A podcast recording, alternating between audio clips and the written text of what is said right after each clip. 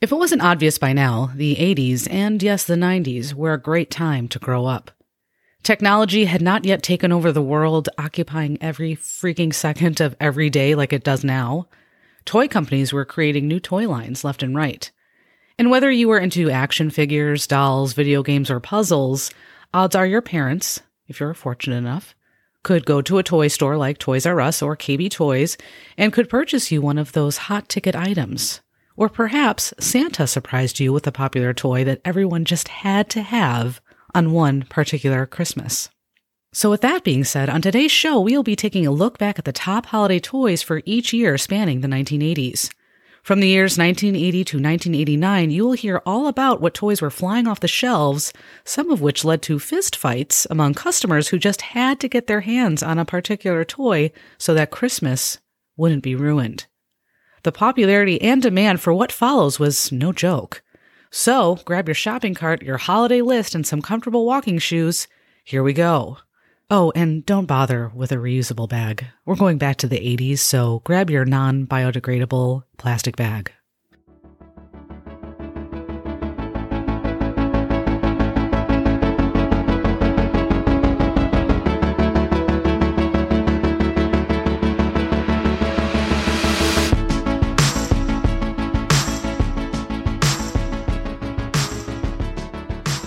Hello, and thank you so very much for tuning into the Pop Culture Retrospective Podcast, a show inspired by and in memory of my big sister Rebecca and her love for all things pop culture, especially the people, places, and things of the 1980s, 1990s, and early 2000s.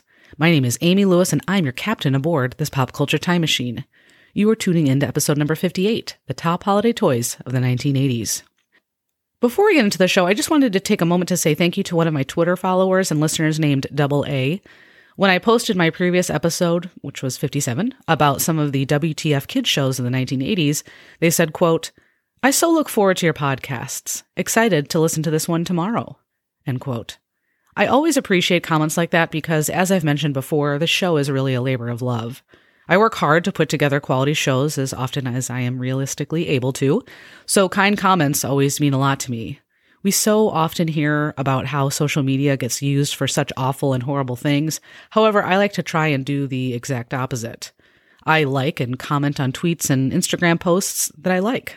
I compliment other podcasters and artists who I admire. I follow businesses and artists that I admire also on Instagram, clients I have worked with in photography, etc. It's not all that hard to be kind. Thank you to those who continue to be kind. Now, let's get back to the show.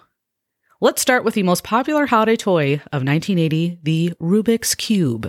Sure, Sir Isaac Newton unraveled the mysteries of gravity, but could he have unraveled the mysteries of Rubik's Cube? Three weeks ago, Judge Smith retired to her chambers with Exhibit A Rubik's Cube. She hasn't been seen since. Warning once you get your hands on Rubik's Cube, you may never be able to put it down. Rubik's Cube. Over 3 billion combinations, but just one solution from ideal. The Rubik's Cube was created by a Hungarian man named Erno Rubik in the 1970s. He was a design teacher who was, understandably, really into puzzles. He wanted to design a puzzle based on geometry, aka my least favorite subject in high school. Little did he know that once the Rubik's Cube hit the shelves of stores, it would go on to be the best selling toy of all time, selling over 350 million units since it was first released. People were absolutely addicted to the puzzle, and still are, I'm sure. So much so that there were support groups for Rubik's Cube's addicts in the 1980s. Yeah, Rubik's Cubes are still incredibly popular today. Since 2003, there have been speed races to solve the puzzle. The current record holder's name is Yusheng Du, and he was able to solve the 3x3 by 3 puzzle in 3.47 seconds. Now, on to 1981. The top seller during this year was He Man, Master of the Universe. Muscles? He's He-Man, the most powerful man in the universe. Skeletor is his enemy. He-Man, He-Man. If He-Man, Skeletor, and Castle Grayskull, you have to put the castle together. You're doomed, He-Man. Oh yeah? Watch this action, Dad. Sold separately. Castle Grayskull also sold separately from the Masters of the Universe collection. He Man was created by Mattel. The action figures released in 1981 coincided with the comic book and television series of the same name. In addition to the action figures, there were also vehicles and playsets like Castle Grayskull. This original line was so popular that it ran until 1987. Part of the reason why He Man could have been so popular in the early and mid 1980s is because the toy company intentionally made the character more buff than pretty much any other action figure at this time. He Man was really just exploding with muscles, and he somehow squeezed his large stature into his small banana hammock underwear he was wearing. He also wore a chest strap and uh, wrestling boots. He looked a bit more like a go go dancer at a gay nightclub, but kids didn't know the difference. When you twisted He Man at the waist, he, he would twist back and snap back into a front standing position super quick and could thus punch an enemy figure in a split second. I'm sure this also led to his popularity. That brings us to 1982, the year of the glowworm.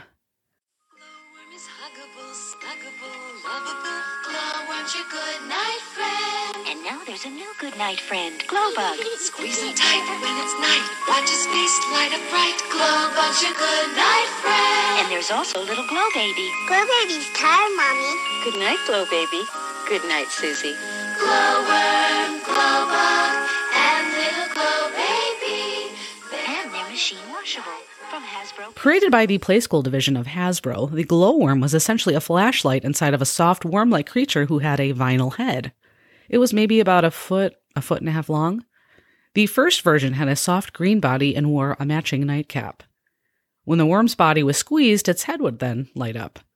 The light was a huge hit. I know I had one, and I'm pretty sure my sister did too. Uh, at one point, in case you were wondering, which I'm sure you weren't, but at one time I had a wart removed off the bottom of my foot as a kid, and I was terrified to have the procedure done.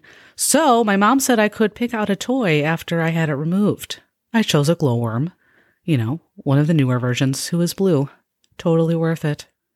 The popularity of glowworms grew quickly, and before you knew it, they had their own line of picture books and animated specials. There was also a glowworm Christmas special featured during an episode of My Little Pony. Glowworms, or an offshoot of glowworms, were featured in various Happy Meals and fast food restaurants and were made into small plastic figurines that were sold in stores. Glowworms, although not nearly as popular as they were in the 1980s, are still made to this day. In 1983, parents got to experience the chaos and drama that was the Cabbage Patch Dolls. Cabbage Patch Kid. The Cabbage Patch Kids. Each doll is different, and you can pretend to adopt them. My baby has a real diaper. You can love and care for them like your very own. You're a pal. You're the only one. I love you. They're each one of a kind. They're Cabbage Patch Kids. You can give them all your love. The baby dolls were created by a man named Xavier Roberts. In the mid 1970s, Roberts started creating fabric dolls with an old German fabric sculpting technique. He first started selling them in Georgia at craft fairs and the like, and eventually they got licensed by a toy company, and the demand for the dolls just exploded. In 1983 alone, 3 million dolls were sold, or excuse me, adopted. 1983 is also the year when the design of the dolls with the vinyl heads and yarn like hair that we all know and love started being implemented. Me and my sister absolutely loved having Cabbage Patch dolls, I would like to add. We played with them all the time. I remember I often had my Cabbage Patch doll with me whenever I went to bed. I believe her name was Karen, or my sister's may have been named Karen. Anyways, and I remember waking up feeling very startled and scared in the middle of the night one time when my Cabbage Patch doll fell out of my bed and uh, her head hit the hardwood floor. That was that was a fun night of sleep. We had a Cabbage Patch record that we played so much that I'm pretty sure it started to skip. I'll never forget this song, which I periodically get stuck in my head. In a cabbage patch garden, all in a row. Magic cabbages live and grow. With bunny bee crystals and love and joy. They turn into a cabbage patch girl and boy. Cabbage patch kids, Growing in the garden, cabbage patch kids. growing in the sun. And the most amazing thing about a cabbage patch kid is that each one grows to be a special one. No one's like another. In 1985, a Cabbage Patch doll by the name of Christopher Xavier went to space. Cabbage Patch dolls are another retro toy that is still popular today. You can actually visit the Babyland General Hospital in Cleveland, Georgia. You can witness the birth of a Cabbage Patch doll at a, uh, well, a Cabbage Patch, as well as purchase all different kinds of merchandise with the likeness of the infamous dolls on it. I think you know where my next vacation will be. Not at the Babyland General Hospital. No thanks. Anyways, in 1984, we got to meet Transformers, robots in disguise, for the first time. It is a world where things are not what they seem. It is the world of the Transformers. Transformers, more than meets the eye.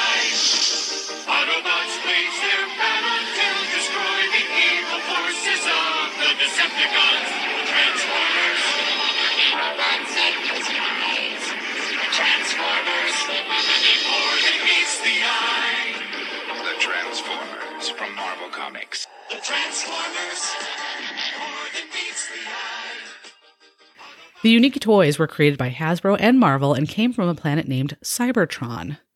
They required some patience to play with, but provided kids who had longer attention spans at the time hours of fun. The robots transformed into various items such as cars, trucks, jets, cassette tapes, and even guns. That's right, guns. These are no longer legal, of course, but certainly crazy to think about. During the Christmas of 1984, Transformers, much like the Couch Patch dolls, were in such high demand that people often fought over them when seeking them out in stores. 1985 brought us a topic we covered recently on the Pop Culture Retrospective podcast Teddy Ruxpin. That's episode number 53, by the way. Show and tell time. Another teddy bear? My teddy's name is Teddy Ruxpin. He talks, he tells stories, he... Four batteries not included. Hi, my name is Teddy Ruxpin. Can you and I be friends? Yeah. I really enjoy talking to people. I would like Teddy Ruxpin, the storytelling bear, comes with illustrated book and cassette from Worlds of Wonder. Teddy Ruxpin was created by a former Disney Imagineer named Ken Forsse. Ruxpin was essentially an audio animatronic teddy bear who read stories and sang songs to young children with the help of a built in tape deck on his back. He was voiced by Phil Baron, who, as we learned in the previous episode of the show, lent his voice talents to both Welcome to Pooh Corner and Dumbo Circus. All the music composed for Teddy Ruxpin was created by George Wilkins, the genius behind many of the original songs for Epcot Center at Walt Disney World.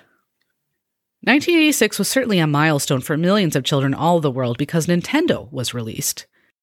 Will you be the one to witness the birth of the incredible Nintendo Entertainment System? The one to play with Rob, the extraordinary video robot, batteries not included.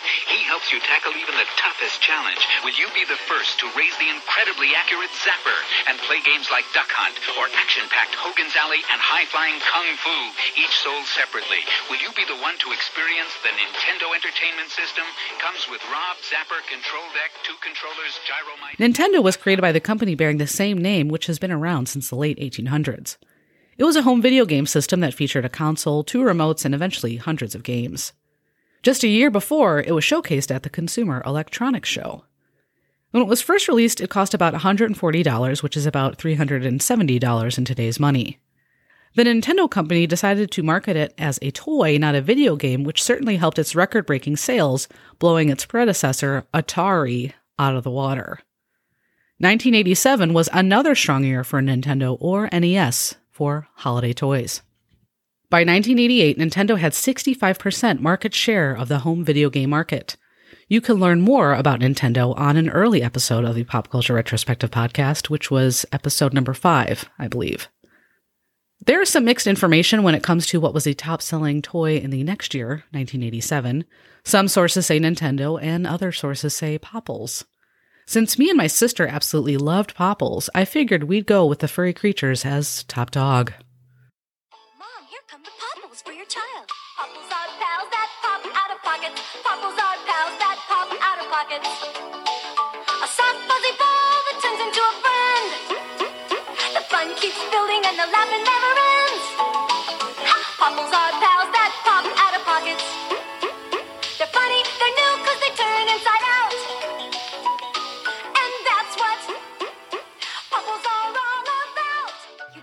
Popples were produced by toy maker Mattel from 1986 to 1988.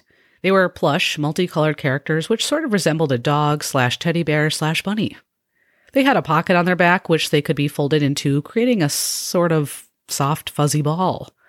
I can pretty much guarantee that I used them in their folded up state to play indoor soccer. I don't have any proof, but uh, I'm quite certain I did. Anyways, the plush characters were created by a woman named Susan Trentel, who was inspired by rolling up a pair of socks. Funny how that works. She worked for a company called Those Characters from Cleveland, which was owned by American Greetings. The first round of Popples had nine different ones, including characters like Potato Chip Popple, which was yellow with pink and blue accents, Puffball Popple, which was white with blue and pink accents. I'm pretty sure my sister had that one. Or Puzzle Popple, who was orange with yellow, blue, and green and red accents. That's the one that I had. Popples were so popular that they eventually had their own TV series, which I rented all the time on VHS. And just like any other cartoon series from the 1980s, it was rebooted on Netflix in 2015, but like the first incarnation, it only lasted for about a year. In 1988, we were introduced to the comic book and later the action figure juggernaut that was and is the Teenage Mutant Ninja Turtles.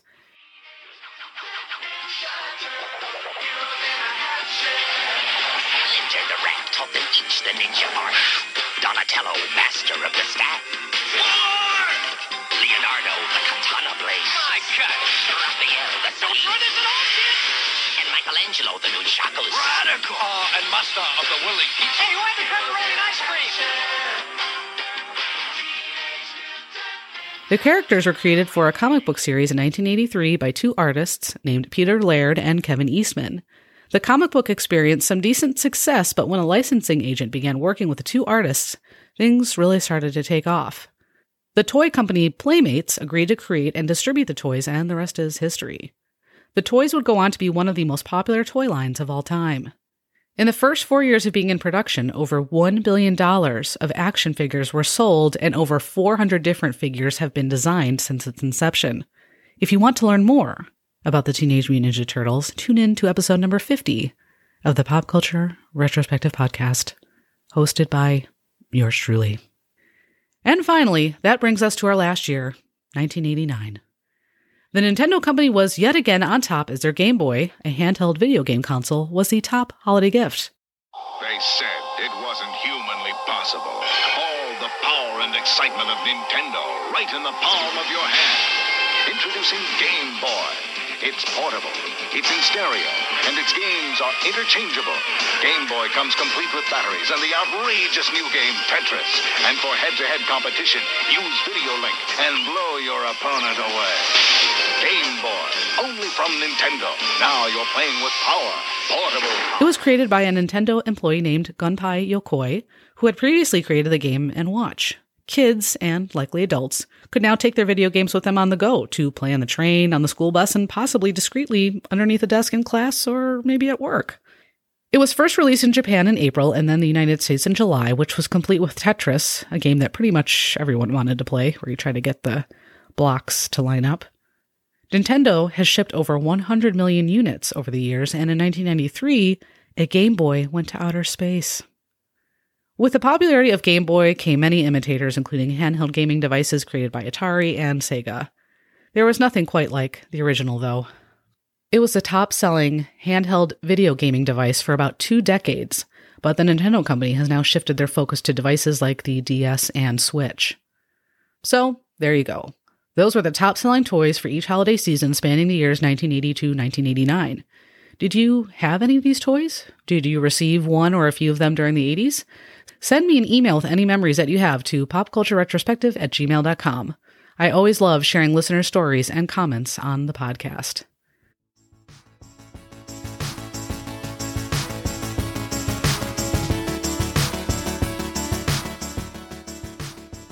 I hope you've enjoyed this look back on the popular toys from the 1980s. It was definitely a lot of fun to take this trip down memory lane, as it always is. Me and my sister absolutely loved Christmas as kids, and we got to see most of our extended family between Christmas Eve and Christmas Day.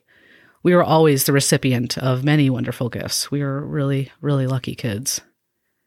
I decided to purposely release the show on December 22nd as my sister's birthday falls on the state. She would have been 42 this year. The month of December is a wonderful time of year, of course, but there's also a part of it that feels overwhelming, heavy, and exhausting, and every year it sneaks up on me. Something feels off, and then I remember who is missing. Without sounding too corny, Christmas with my sister was really a magical time. I was always the first one up on Christmas and was immediately wide awake. She would then follow me coming downstairs, exhausted and half awake.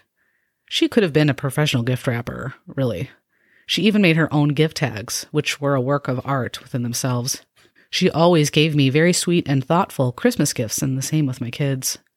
I miss my sister every second of every moment of my life. December 22nd through the 25th always hits me hard, though. I imagine a lot of people listening to the show can relate to me. Queen Elizabeth II once said, quote, Grief is a price we pay for love. End quote. So I hope you all have a wonderful holiday season and that you are finding some happy moments, even though many of us are experiencing grief that can be especially hard at this time of year. I hope you'll join me for my next show where we will be discussing the band, the Cranberries. Until then, be kind, be safe, and hold on to your memories.